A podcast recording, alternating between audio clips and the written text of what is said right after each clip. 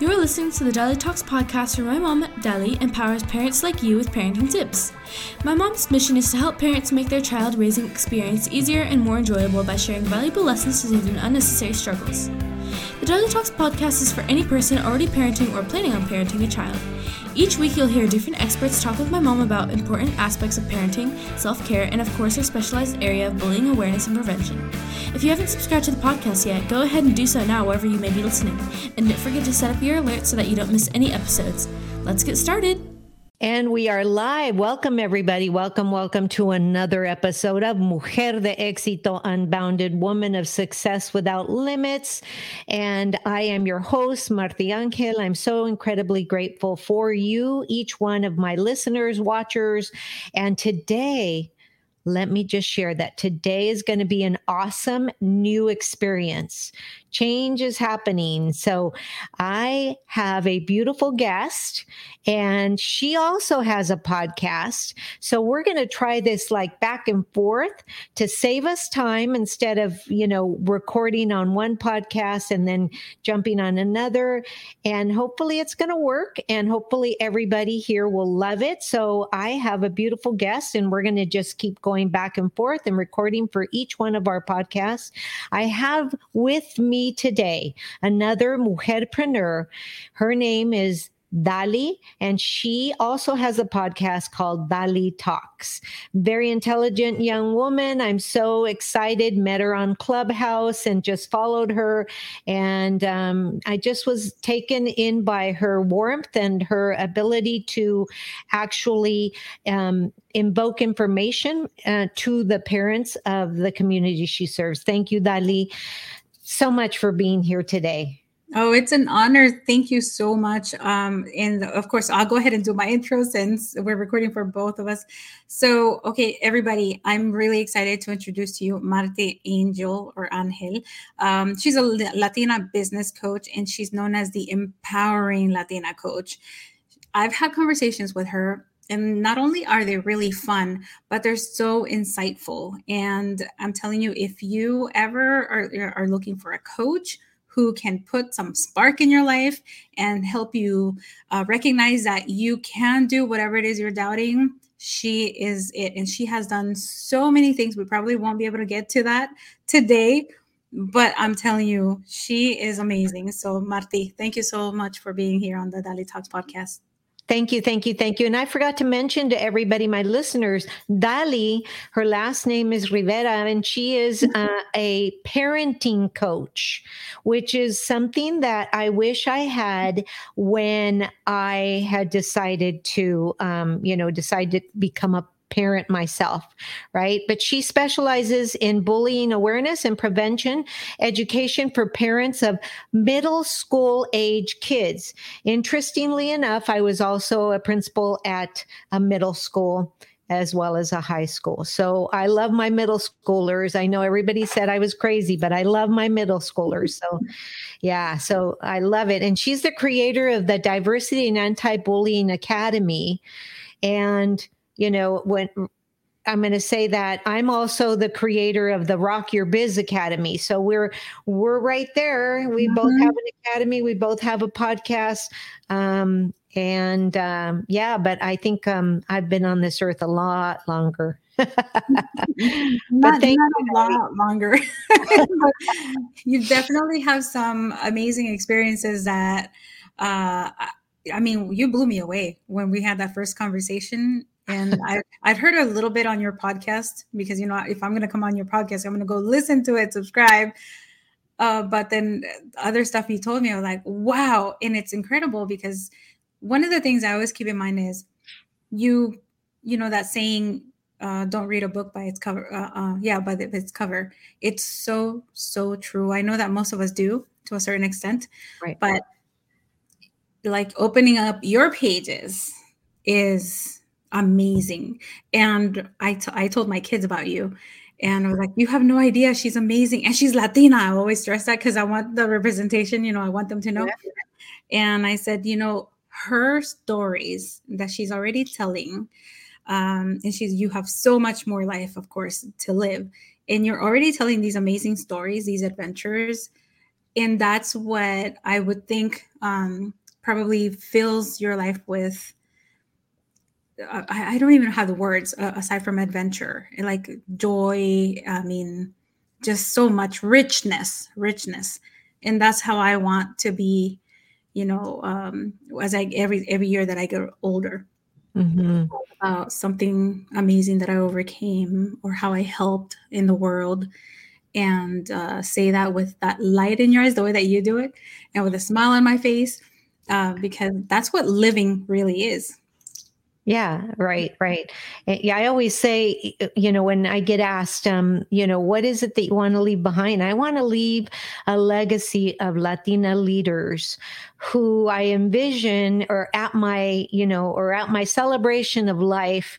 And basically they say, because of you, Marti, we didn't quit. Mm-hmm. Yes. You know? So, um, I, you know, so my superpower i you know i'm going to ask you about your superpower but i you know, people always ask me, what's your superpower? And so I asked it on Facebook the other day, and everybody's going, awesome. Your superpower is being awesome. And I'm going like, okay, what does that really mean? Right. Yeah and then and then one of my teachers who was a teacher of mine who worked underneath me um, he just nailed it. So you guys are going to have to go to my uh, to my facebook um, you know my facebook uh, profile and read because i don't remember but he nailed it right? He nailed it. Mm-hmm. but i think my superpower is really? And then I'd love to ask you what you think your superpower is. I think my superpower is working with the underserved, the underprivileged, and the underrepresented who tend to be the Latina, um, you know, mujerpreneurs or the Latina women, period. Um, I, my superpower is helping them see and realize that they are more than they think they can be. Mm-hmm. That's really, I would say, yeah. yeah. You know, we've been so we've been. I want to say we've been like flies, you know, um, and in a always being knocked down and and you know and swatted down and and all by society and the um, people that are unable to accept diversity and things like that. So we've been swatted swatted swatted. And because of that we as mujerpreneurs um, or mujeres latinas in power in business in education always been uh, to the um, told that you know, we shouldn't do this, we shouldn't do that, and we don't have what it takes. So somewhere along the line, we ingested that and, you know, and allowed it to become our truth. And I just want to make sure that, you know, it's you are out there and I'm your champion because I'm going to tell you it is not true. And I know, like I know, like I know, like I know that you can be more than you think you can be. I absolutely agree. And if I can push you up, then let's do it. Yeah, I like your energy alone, I think embodies what you just said. And oh. that's great. Not every coach has that. And so I want to mention that to people who are currently looking for their first coach ever that you got to feel that energy from whoever you're going to trust to help you because um, it's infectious. And to answer your question, I think that my superpower is sharing knowledge. Uh, I I've been doing this since I was little because I remember a moment when my mom said, "Dali, uh, listen to older people because they've lived life, and if you listen to their advice, then you're gonna avoid a lot of hardships." And it stuck with me. I don't know why, but um, somehow I also translated that to, "Oh, they're sharing knowledge with me." I want to mm-hmm. do that I want to do that for somebody, you know. And so every time I, I I go into these forums or these you know chats or even on Clubhouse, and people are like, oh yeah, you know, if you want to do X, Y, and Z, you just and they give you a blanket like answer. Right. I like to give more concrete answers. Like one that sticks out was uh, we were having a, a conversation with a financial person, and they were talking about you know leaving your money, your assets uh, and you have to get a will and a trust and all that. But people were asking, well, how much is it? And he wouldn't say. And I know it's because it varies depending on the situation, but I'm like, but give the people at least an idea. and so since I've done mine, my mom has done hers, you know, several people, and they're like, it starts around, you know, three thousand dollars. And they're like, oh, okay. I was like, there you go. That's all people need. They need that knowledge of like, where's my baseline? So if I have the answer, I, I like to share it with people because, you know, we stop ourselves when we're wondering, say, like, I want to go to the Bahamas. Mm-hmm, mm-hmm. expensive. Nos imaginamos tantas cosas, right? Right, right. Ooh, qué lujo, you know, the airfare is going to be expensive. Well, how much was it? I don't know. Well, you paid an all inclusive trip. How much was it? Oh, it was pricey. Okay, what's pricey? Is it like three grand, five grand, 10? You know, right. like give me something because once I know, I have an idea, then I can work up to that goal. Exactly. Exactly. Mm-hmm. It's the same thing, you know, um, when you do the coaching, it's like, okay, don't make me listen to a 90 minute presentation and at the end tell me that I'm going to save all of this. Um, and so uh, this year I decided that, you know what, it, it I'm just going to tell the price. If you want to coach with me, it's if you want to coach um, your best bet. If you don't have, you know, if you don't have a thousand dollars a month, then your best bet is to go to my group coaching program because that's that's only half the price, right? It's only half the price, and you get um, and I keep my group coaching to ten to twenty people, right? Mm-hmm but um, your gurus tell you no don't do that and i'm going like why not they, i mean i'm i'm I'm I'm a straight shooter. To the point and that's the and that's the way it is because I've always you know as a principal as a teacher you don't have a whole lot of time. As a teacher inside the classroom you don't have a whole lot of time to impart the knowledge as you say right? Mm-hmm. so boom you know this is what we're going to do today. This is how we're going to do it. It's going to run and boom and and make sure i have enough time to teach you and make sure i have enough time to make sure that you can practice before i let you go mm-hmm. right? And so um and so i always cut my you know as as education but it's the same thing. It's the same thing in business right you know um, the old adage tell them what you're going to tell them tell them and then tell them again what you told them is great but don't drag it out to 90 minutes yeah i know people don't have that time anymore I mean, we're, it was different when we were in cerrados in COVID, ¿verdad? Mm-hmm. But not, we don't have that time. We don't have the luxury of that time anymore. Right. Yeah. So let me ask you a question um, in regards to your previous experience as a school principal. And I kind of want to tie it to business, right? Right. Because parents have no idea how many entrepreneurial things you have to do as a school principal. So can, can could you please give us an idea of those things and those challenges? Sure. Well, one of the things as a as a principal, that's when I realized I was always um, what they call or what I coined the term employeepreneur. I was an employeepreneur, right? Mm-hmm. So, um, because you, you, there are certain things, there are certain demands you have to meet. Obviously, your state demands, and then, and then from your state demands, then you have to go to your district demands, and and uh, your superintendent is very different than your assistant superintendents, and then you've got, you know, your program managers and all of those guys that are up here that um, you know when you go to the meeting you realize wait a minute i'm a school principal but i'm not really anybody to you guys right you just want to see my you just want to see that my kids are learning that my scores are going up and you know and that the kids are safe right which is great but as a as a, an employeepreneur one of the things that shocked me, right? Because I went from being an assistant principal to a principal. Well, let me tell you, when you're an assistant principal and you don't know what it's like to be a principal. And when you're a teacher, you don't know what it's like to be an assistant principal, right? So, one of the things that really stuck out is that, um, you know, they said, okay, here, you have $45,000 to run a school. And I'm like, uh, okay, what does that mean? I mean, does that mean that I have to take the teacher salaries out of here? What does it mean? You know, you really had to dive deep. And so it's running a business. I ran, you know, I ran a business of education because it is a business.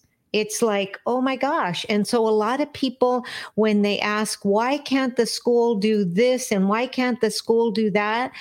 I'm going to say to you that the, the, number one reason is is that you're only given a certain amount of money and you have to you have to be the marketer and you have to be the grant writer and you have to surround yourself with teachers that know how to grant write in order to be able to write these grants submit them to the state so that you can get more money. Because if you run out of money the district is not going to give you the money anymore so mm-hmm. how can i service the students if i don't make money does that make sense? Oh, so yeah. That was, that was like, oh my gosh, what? And, and and that was one of the big things. So I had to get extremely creative with the you know and and very familiar with the way the money is um, you know allocated in education. Okay, I have a follow up if you don't mind, just because I want people to really truly understand the challenge you were up against. So, could you tell us if you remember the size of the school by student body? And um, the other question was uh, how much say do parents have in how you spend that money? Okay. Great questions by the way. Great questions. And then i'll have some questions for you. So um, so when you are you're given that the parents have absolutely no clue no idea mm-hmm. right so i was in a school that was 86% of the population was latino and then we had um, you know um, a mix of everything else but very small caucasian in in a in a barrio here in san diego called national city so what i used to do was i would I would inform my parents. So I had coffees where they would come during the day for coffee, and I had nightly meetings at least um, once a month minimum to uh, inform the student, I mean, the parents, right? But I had a, a community. So my, my numbers were I had, um, when I walked into the school, I had um, 900 students that grew to 1,200 students serviced by 125 um, teachers and 75 other um, people. This were the secretaries, the librarians, the cafeteria workers, the the um, uh, the landscapers, the janitors. You know, so we still had all of those. So the you know parents don't ever know that. So that was one of my biggest things was to to actually invite the parents into the school to give them this information right? Because most the time you know parents come in with an expectation of what it should look like and what their children should have. But once you get into explaining to them this is this is how much money the district is giving me. And so the district didn't like me. Let me let me just say that right away. They they made my life de cuadritos as they say mm-hmm. because and they warned me that if i continued on the path that i was on they might make my life a living hell. And they might actually look to remove me because I was informing the parents. And by informing the parents, what is information? Right?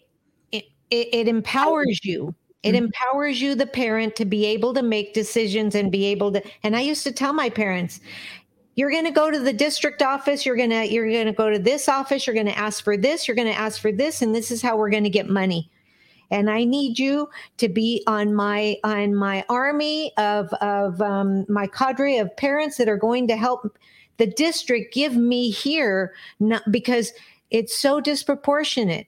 Because we are the school that's most needy, but we are the school that gets the least. Mm-hmm. And the school that was less needy, which is was um, you know the opposite, eighty six percent, um, you know, white.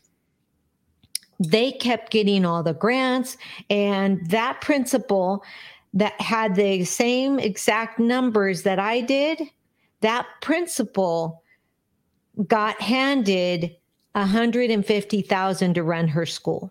Wow.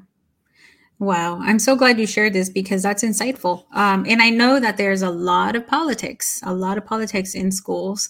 And what you just said that you were pretty much blacklisted because mm-hmm. you were empowering parents with the information that they have every right to exactly. have.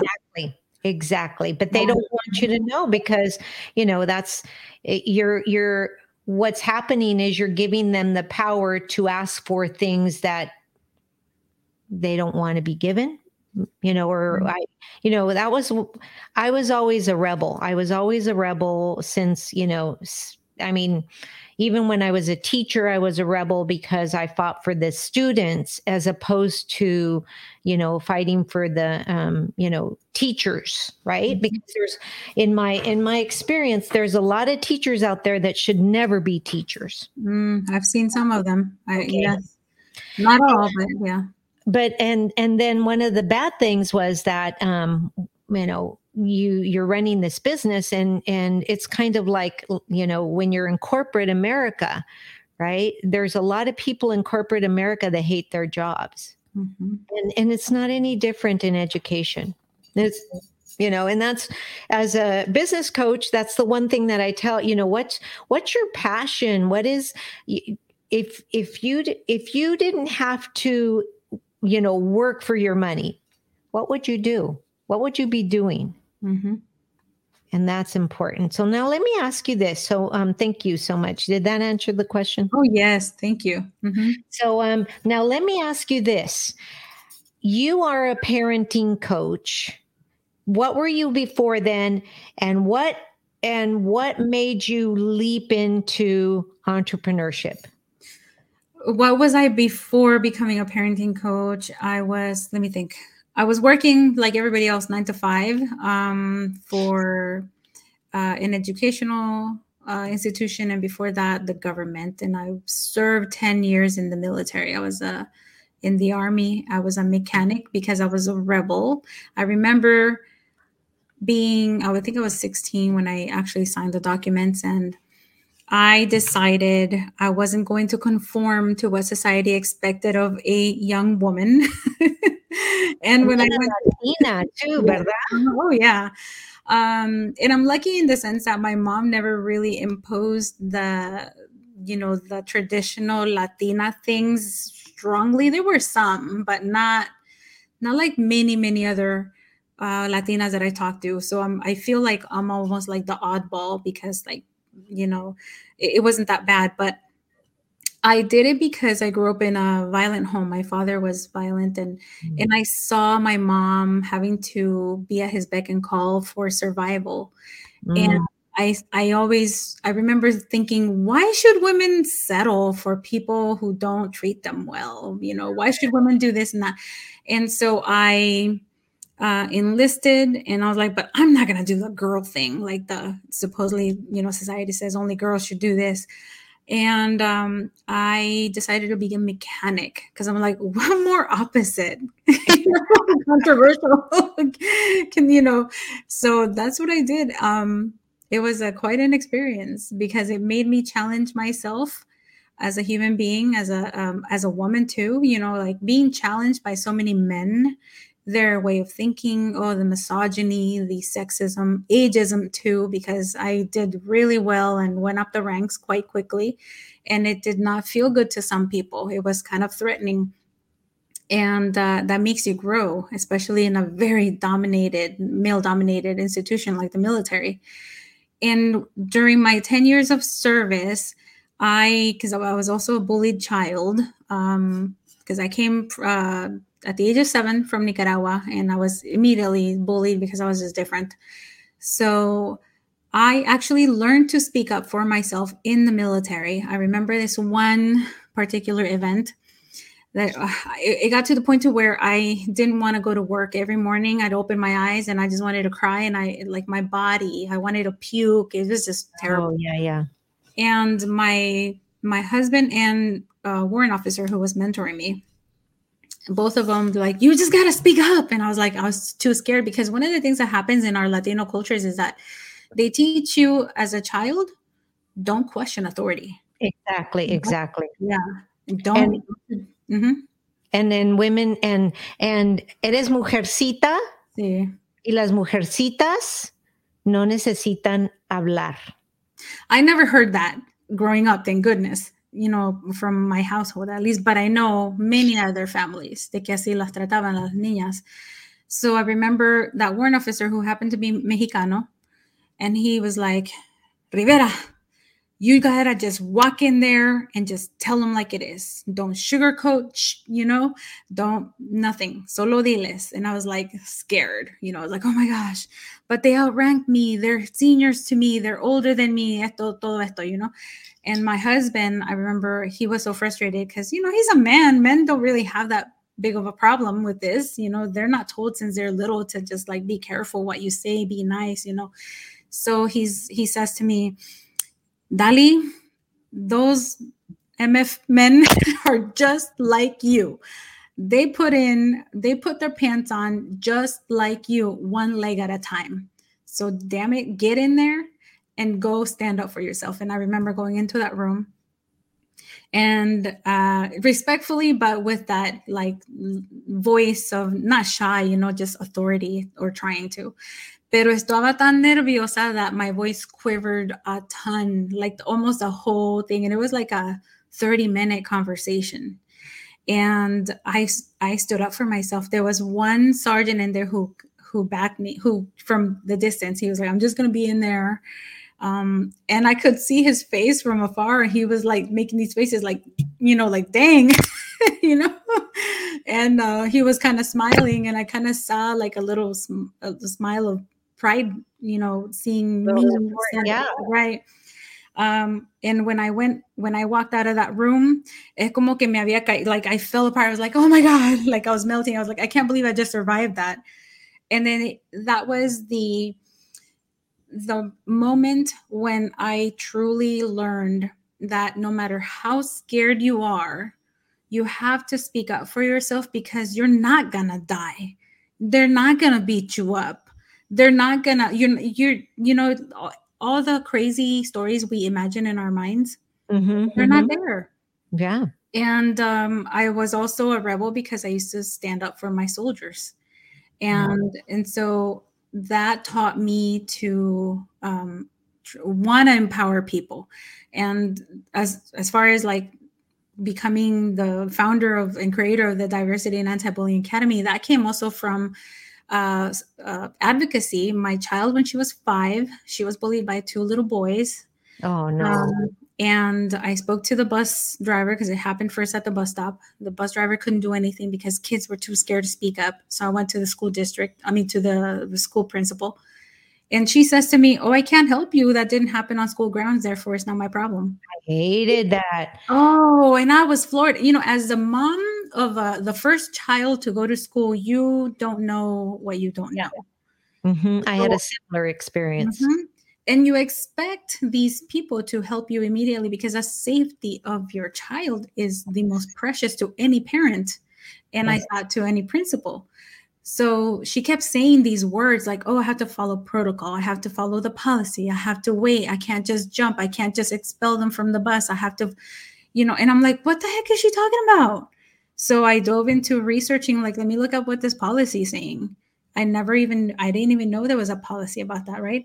Um, and that's when my research on bullying started, and it has never stopped. Seven years later, I created my business, Dali Talks LLC.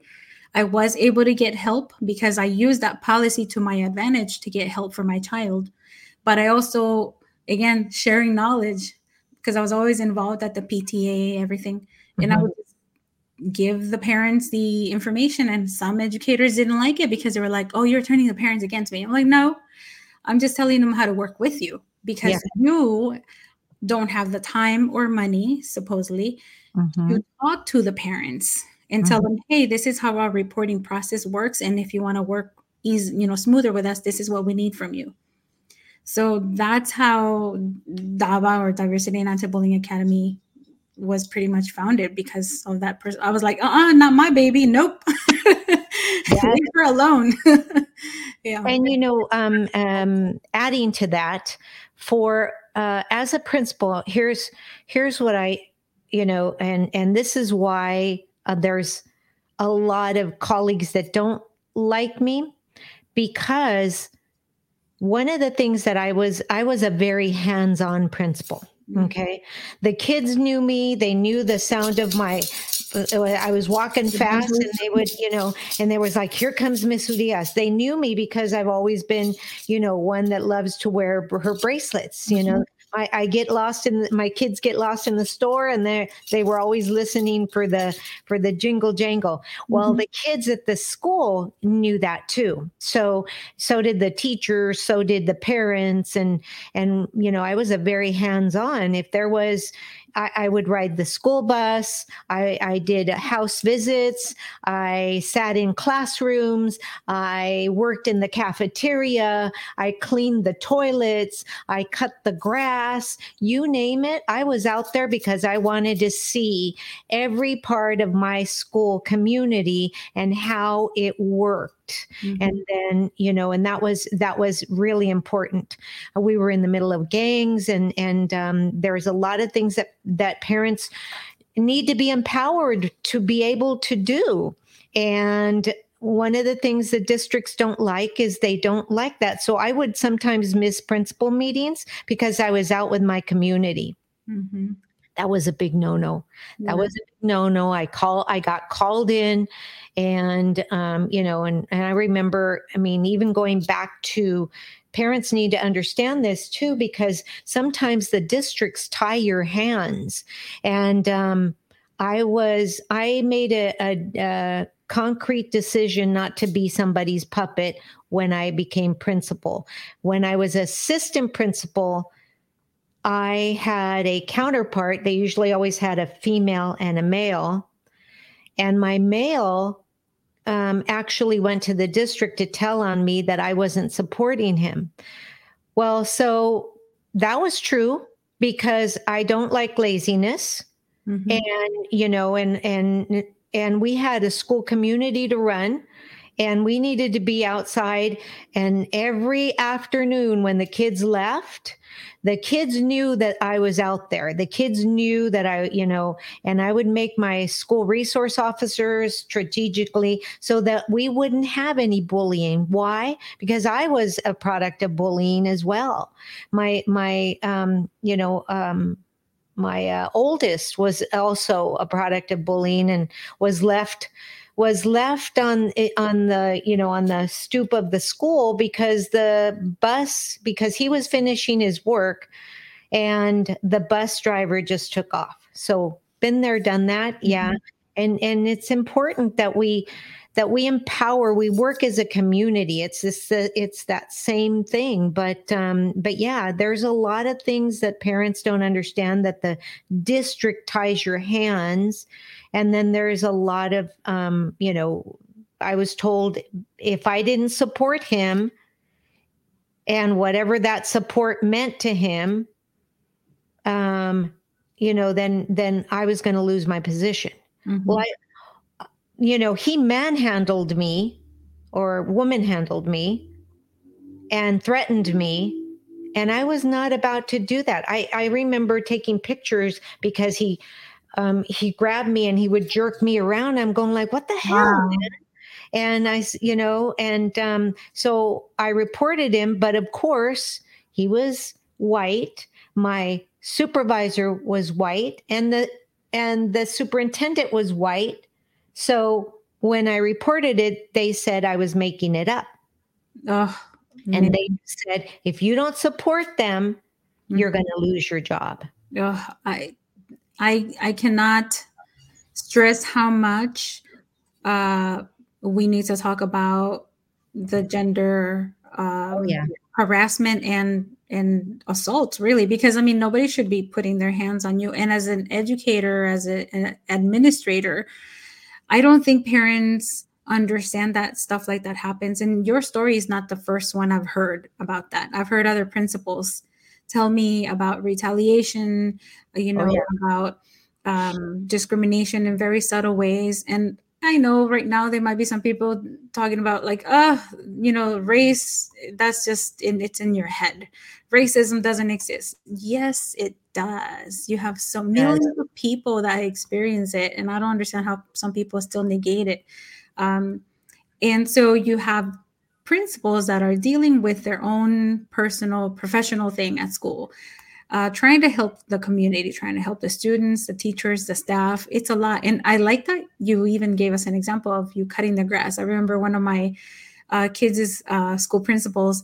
When I walked to the school and I saw her cutting the grass, I was like, what? And then it dawned on me, oh my gosh, the responsibilities go beyond that office she sits in. Oh, yeah. It was crazy because I never really, and I'd already been volunteering for years at schools, but I had never, you know, every year, you know, things change at middle school level, right. level. And it, it, just made me realize that like being in charge of the janitor, you know, I, I, was like, I don't know, why did I think that the school district was the one managing all of that? Or like, uh, you know, just the menial things. And so then when when administrators say, "Oh, there's just I got a lot on my plate," now I, I understand. I understand now because not just making sure that everybody's passing grades and testing and teachers are happy. There's so much more. Thank you for sharing that. Oh yeah. Oh yeah. No, don't. I mean, um, I have a lot to share because it's like, okay, I, you know, if I was thinking about that, um, they basically, um, pushed me out. And then when they pushed me out, I went up to the college, right? So I was the last 15 years of my life, I was a college professor. So um, I've taught at every level of the school. I've administrated at every level of this of, of school from from elementary all the way to college as well. And um, and let me tell you that um, it is very it's very much the same um, you know mentality that goes through there. I was really surprised that i was listening to um, you know to these people and and it was like i thought when i went up to to the college level it was going to be different. Not. Not. And the sad part is is that um, you know uh, I got a lot of following from my Latina students, and I, you know, would being a champion, and I would tell them this, this, and that, and do do this, and and here's what you want to do, and and make sure because Latina, I, I, you know, I want to say this for your parents, and then I'll ask you a question for you uh, about your business. Um, the Latino kids are not given, and I hate to say this, but they are not given the same information about getting to higher education or what's out there in the entrepreneurial world or anything other than vocational information and you need this math class, you need that English class, and you need to get to the higher education. Well, I'm going to tell you something that most kids made a decision on what they wanted to be based on what they know. Mm-hmm. And there is no, nobody has um, pulled, you know, pulled the curtains open so that our Latino students are, you know, um, you know, Latino meaning everything, and our and our, you know, African American, Black students, however you identify, are seen now. African American Black students are given a little bit more, but the and then after them are given, you know, it's the Asians, and then the very last the very last is your is your you know your indigenous people your latino people. And um, the students you'd be surprised how many students didn't even know what a virtual assistant was when i started to teach yeah right and so then i said okay i want to teach virtual assistants i wanted to uh, you know how to be a virtual assistant and i want to teach it for bilingual because there's a lot of bilingual um, you know entrepreneurs, mujerpreneurs out there. I was told by the college, no, it's discriminatory and you can't do that. So I was like, okay, hmm. Doesn't mean that I'm saying it's only for Latino or whatever, because you can be white and still be bilingual, mm-hmm. right? because I, you know, um, my one of my best friends, she's white, but she went to live in Mexico for a while just to learn Spanish, and so she's completely bilingual, right? So it's it's a matter of um, what you're doing, Dali, is really admirable because it's important for our our parents to understand that they have rights and that to understand that they can be the advocate for the for the students. And they need you. They need you because i'm going to be honest with you.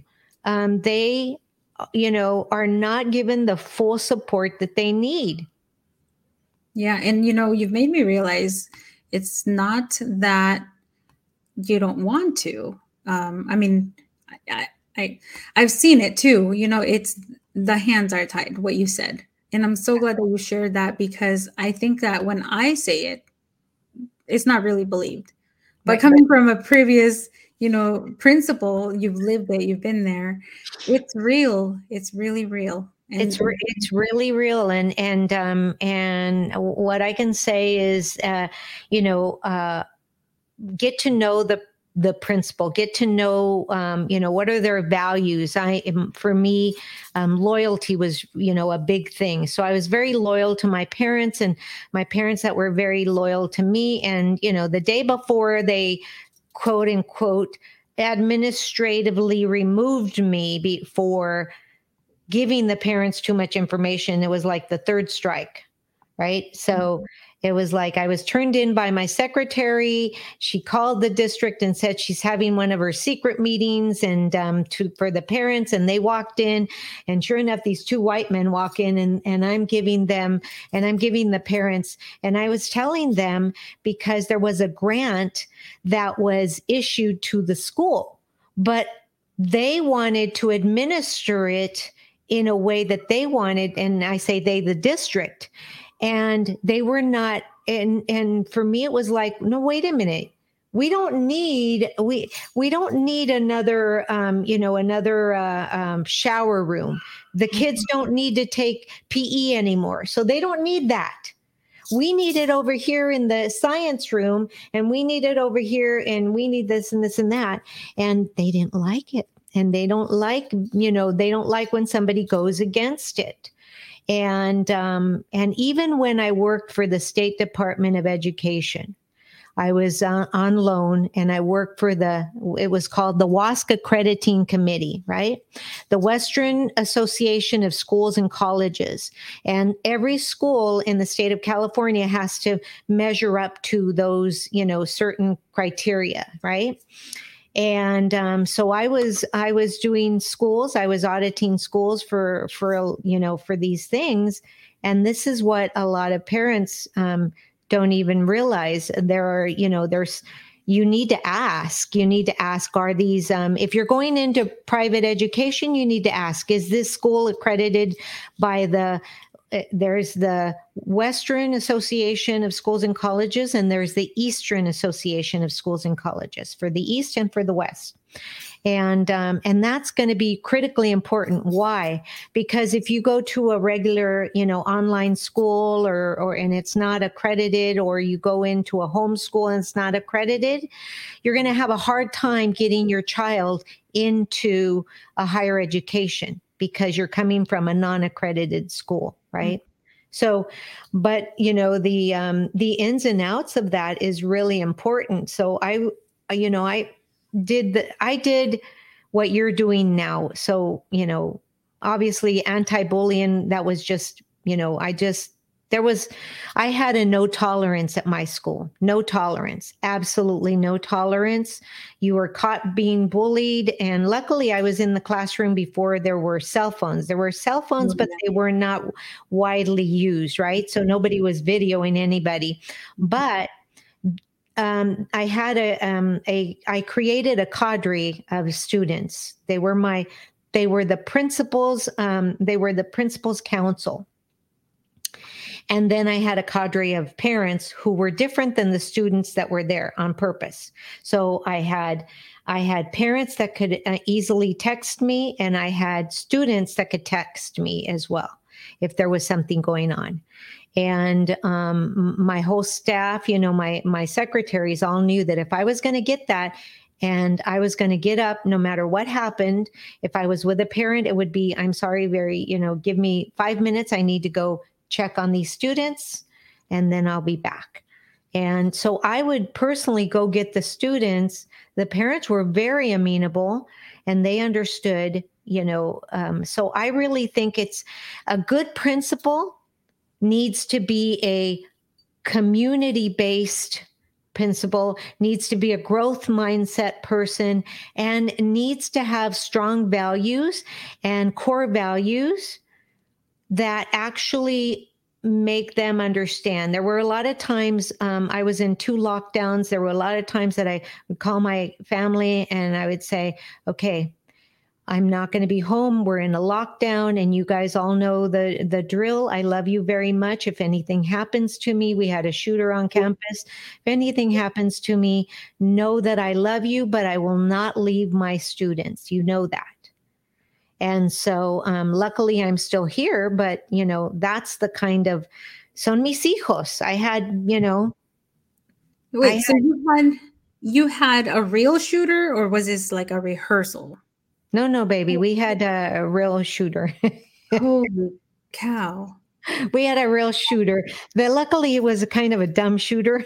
Oh, thank goodness and there were no assault rifles back right. then. It was, you know, it was a little handgun, oh and he tripped up and ended up shooting his feet.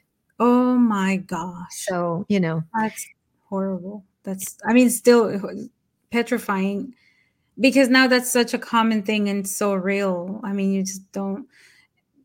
That's a whole nother conversation. I just wanted to ask because I was like, wait, is she talking about a real one? Yeah, yeah, no, no, no. We wow. did not. twice. We yeah, so two different schools. Um, because for a while there, then I left. Um, I, I after that I left and went to um, Riverside County over there mm-hmm. in um, Coachella Valley, all of that area, and we had and we had a bomb scare there, and we also had a shooter on on campus come on on the high school campus there. So that was that was interesting as well. Oh my gosh. Now I, I know you have questions for me, but I need yeah. to come back and ask you some stuff about that. so let me ask you this. You um uh, you know um i used to teach asset protection. I was in the business department you know and that type of thing. And you just talked about dali talks when and and you said you you even have an llc right right? Is that an, okay. So um so when you created this how who who guided you how did you know about this and was it mm-hmm. something you did right away mm-hmm. or something you did and what can you offer um, to our listeners who are thinking about or have a business but that they haven't you know put any asset protection together yeah, great question. Because, you know, when I started Dali Talks LLC, I had already uh, had experience with entrepreneurship. Um, and, you know, we do things that are very entrepreneurial and we don't realize that they are until we actually create something bigger, you know, like an actual, like go and file, uh, you know, your articles over organization or whatever. Um, so I initially educated myself on how to even start one because somebody at the college I was at told me there was a program for military veterans with disabilities that was free. And I am a military veteran, I do have disabilities. So I qualified for this, and it was partly online, partly um, on campus at Syracuse University. It was a phenomenal entrepreneurship program and it was very in-depth very immersive and that's where they like they bring in like the experts for legal for you know um, taxes uh, market research everything and of course, sitting through classes day by day versus doing it is different. So, um, Dali Talks LLC was created seven years after that incident with my daughter. So for those seven years, I had been creating content and giving away information for free. Mm-hmm. By the time in 2017, I was laid off from uh, an educational institution I was working at, and my husband he turns over and he's like, "Hey, you know all that free information you've been giving away for free? I think it's time for you to make money from it." and I was like, huh, that's crazy. Like, nobody's going to pay for this. And he was like, well, I think that they will. I think that they will. There's nonprofits that do it. So why don't you do it? And, and I didn't want to have a nonprofit because I like, I like to just own my, like whatever I invest in and, you know, not have anybody say, you know, like, no, you can't do this. You can't do that. I feel like nonprofits to a certain point are restrictive um, and to each their own, you know? Uh, so I went, keeping that in mind, I had already gone to this thing at Syracuse University before, and I actually started a business of luxury cutting boards. You can actually Google it to this day. It's maestroblocks.com oh, or um cool. and they were beautiful. And I actually surprisingly did well to the point to where QVC wanted a massive amount of orders, but I couldn't, I didn't have the funds, so I just let it go.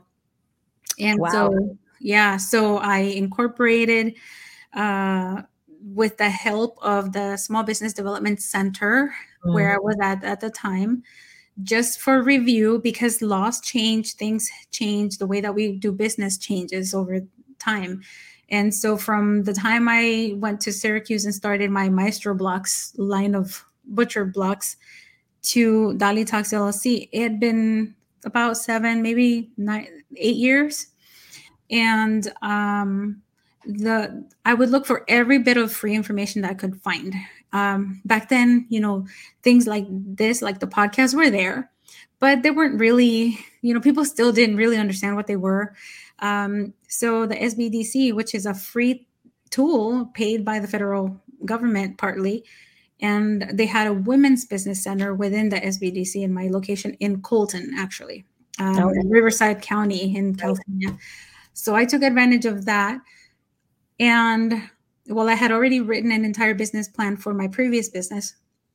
I had an idea, and they had uh, It's Your Time, a program that they still have today. And it's either free or based on your income. It's very, very affordable. And it's so many weeks. And I said, you know, I'm going to go through this. Uh, it's going to be painful because writing a business plan is painful.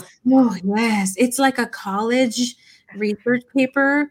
Yes. And so you you have to take it seriously. And I remember they, they made it a competition and I won third place. And I was like, yeah, right. Talk about imposter syndrome. You know what I told myself? I said, I only won it because I know how to write probably better than most of the people because most of the people here didn't go to college.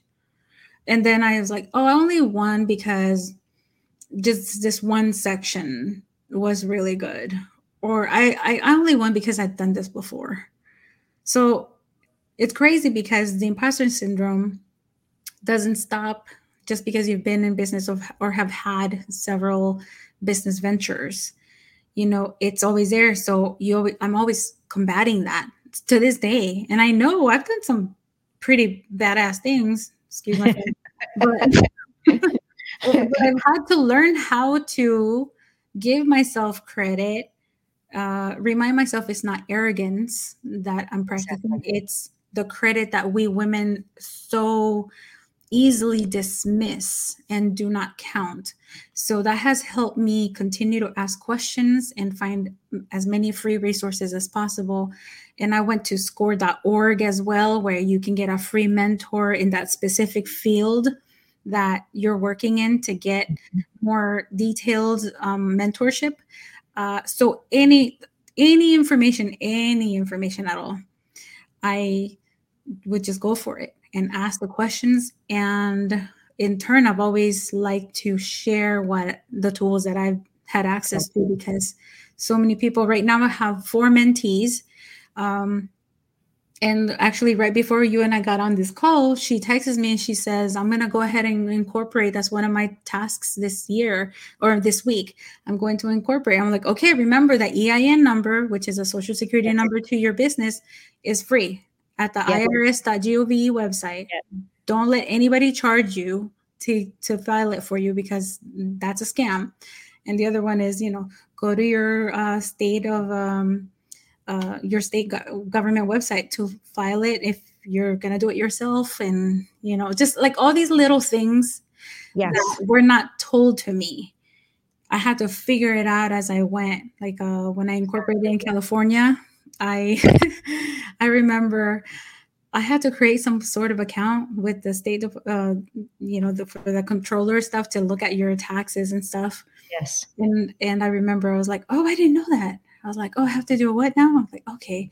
And I learned because I went to that those workshops. Right. You know, and and it was free.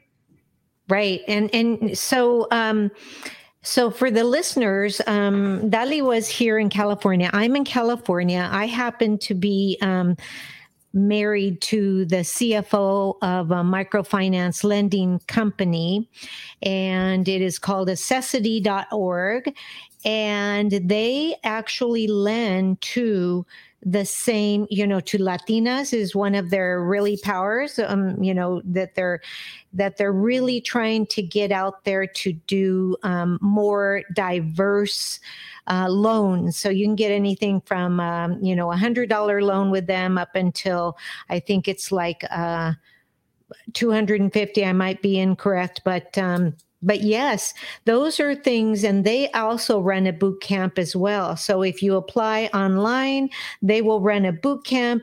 That's where I have um, spoken, and so my husband and I are kind of in the same.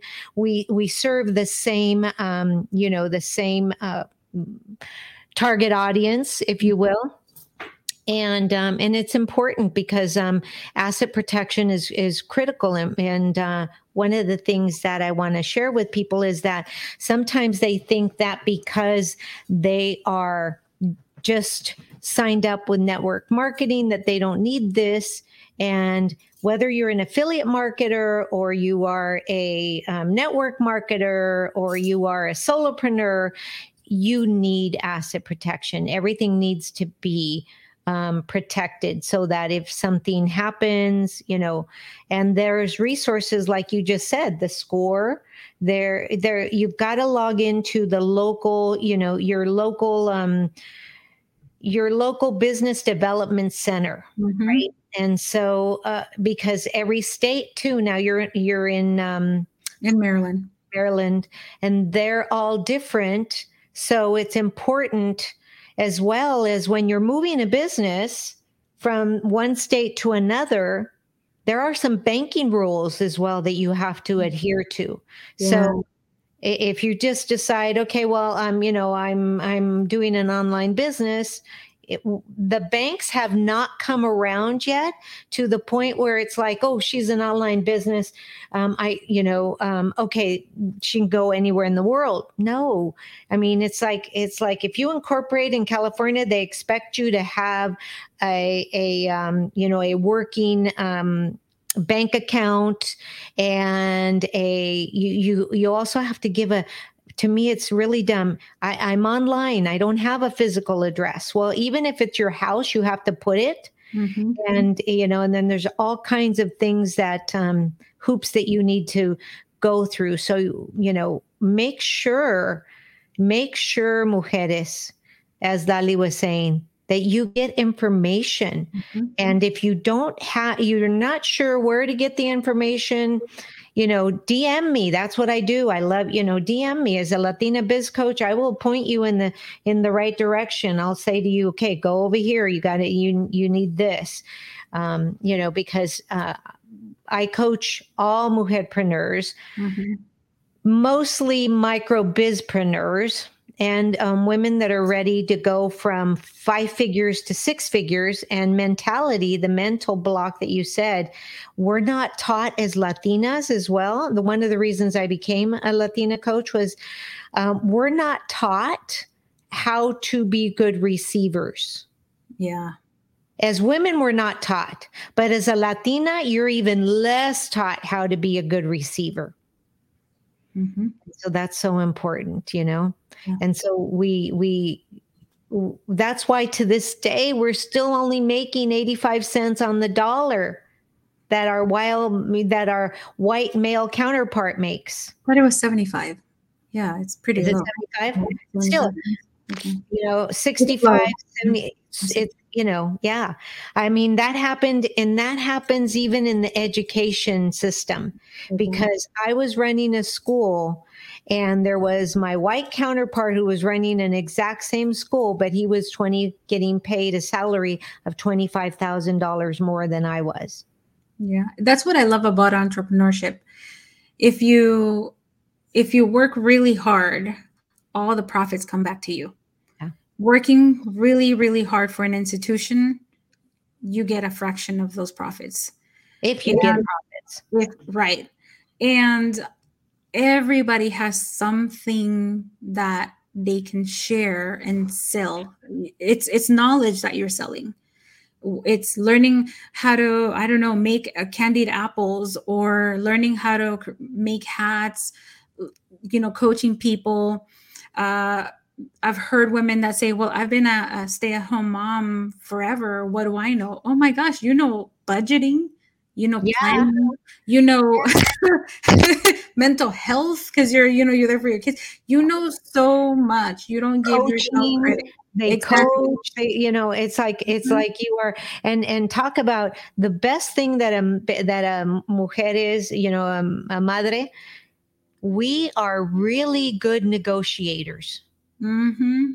yeah and resourceful yeah, yeah. right yeah and and and ageism shouldn't be a thing because uh, you know i love to wear hats and so everybody knows me because it's like a thing right i wear hats this hat right here that you see was actually hand painted i got it um we went last um to Cancun, no, actually to Cozumel. And um, the woman that painted this still has her hat painting business and sells it in El Mercado. And she is 80 years old and she wow. hand paints each one. Mm, and it's beautiful. And it's, and, and so I got myself too. but, um, you know, but it's, it's, it's really important. Um, at the end of the day, um, you know, it's, it's just being resilient, like you said, looking out for uh, for each other, verdad? Mm-hmm. So looking out for each other, looking out for information, and you know, and it's just important for us to be there whether you're an entrepreneur or whether you are you know or whether you're a want to be entrepreneur and i and i mean that in a in a very um cariñoso sense, right? Mm-hmm. Not a wannabe, you know, we because we used to say we're a wannabe for gangbangers, but um, mm-hmm. but it's important. So um, so thanks. So I have one last question for you. Okay. One last question for you.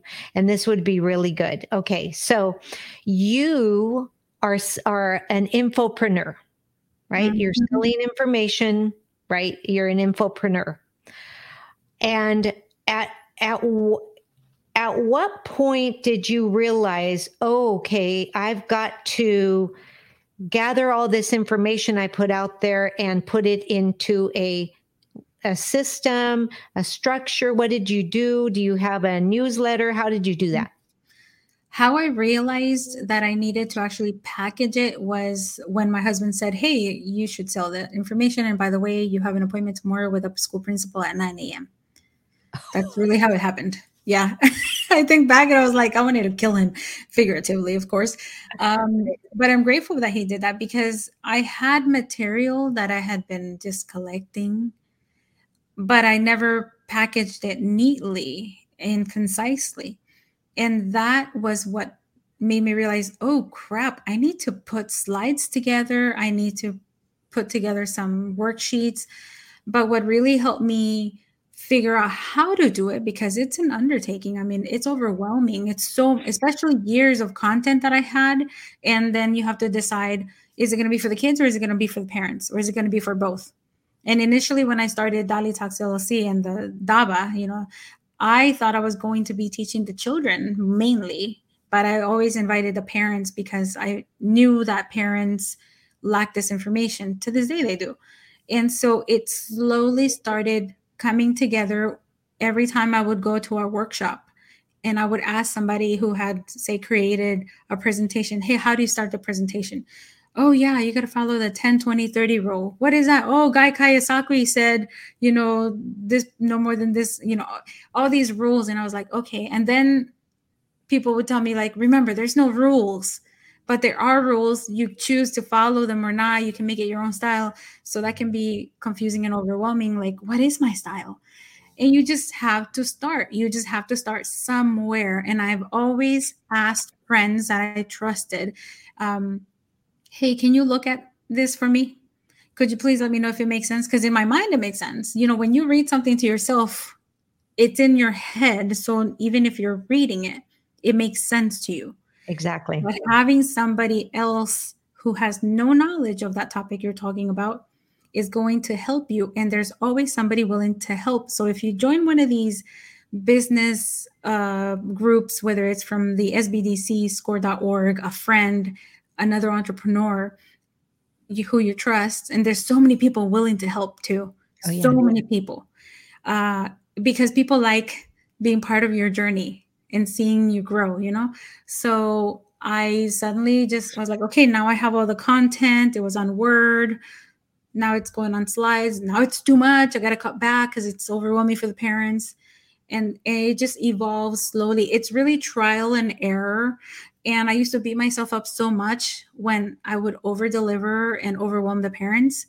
Or maybe I wasn't that fun in delivering it to the kids.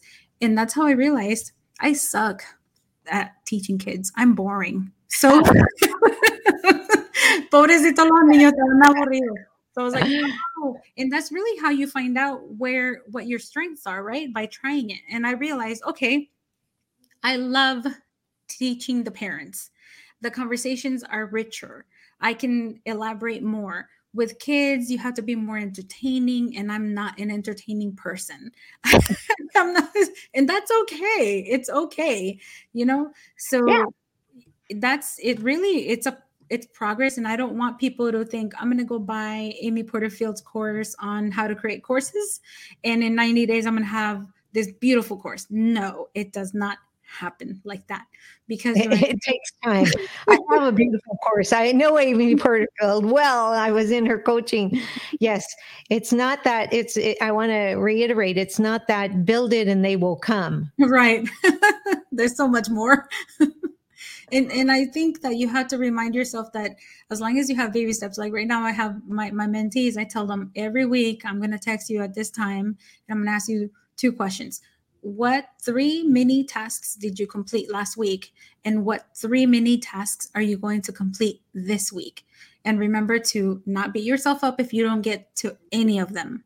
But I want you to at least try to get one because those baby steps are going to help you run a marathon at the end right you know right and that's and that's so so so important you know and i'm glad that you do that and um and you know always um so one of the things that I have with my coachees as well is um, uh, I prefer. I mean, I will I will do the um, one-on-one coaching, but I prefer the group coaching aspect. And you know, so the the people that are in my group you know they pay and one of the things i always tell them is is realize you do want to pay you want to get to the point where you're at least paying something because you if you pay you will perform Mm-hmm.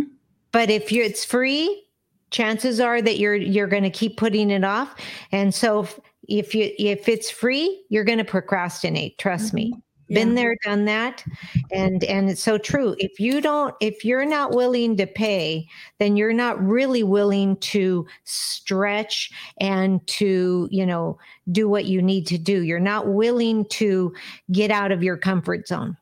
I completely agree with that because I remember uh, I was scared to pay for for the course. Right. And my husband actually said, "Well, wait a minute. Why are you scared? Because if you're hesitating paying on it, then that means you're not that serious about it." Yeah, exactly. And, it was almost like an insult. And I was like, ah. and then I thought about it. I was like, crap, he's right.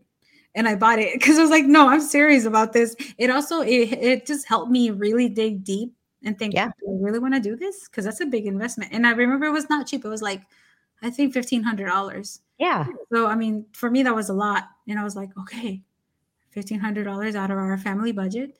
Yeah. this thing. And so that too, um, there's been so many people who say, "Oh, but I don't have the money." And I one thing I used to hear at every every workshop, people would say, "Start the plan, the money will follow." And I was just like, no, because I'm a planner. Like I've planned everything in my life, like when I was gonna have a kid, when I was gonna buy a house, when you know, everything. And so for me to just dive in, start creating these workshops and these beautiful slides and stuff, I'm like, but but I don't have the money. How am I gonna pay for the website and for this and that? And the how? Slowly yeah and slowly. I was like no things don't just happen. What are you talking about? Yes. and then and then you know, I, yeah i started realizing oh you become a manifester. You become a manifester. That's one of the things i teach in my courses the mindset right? You become a manifester. I was a you know um, i've studied um, i actually had a yoga school for a while. So you become a manifester when you get into action. So that's mm-hmm. so important but um, so Dali, this is this has been great. We could go on forever, and you could ask me questions, and I could ask you questions, and we could go on forever. But I just want to say thank you so much for being on you know a guest and thank you so much for allowing me to be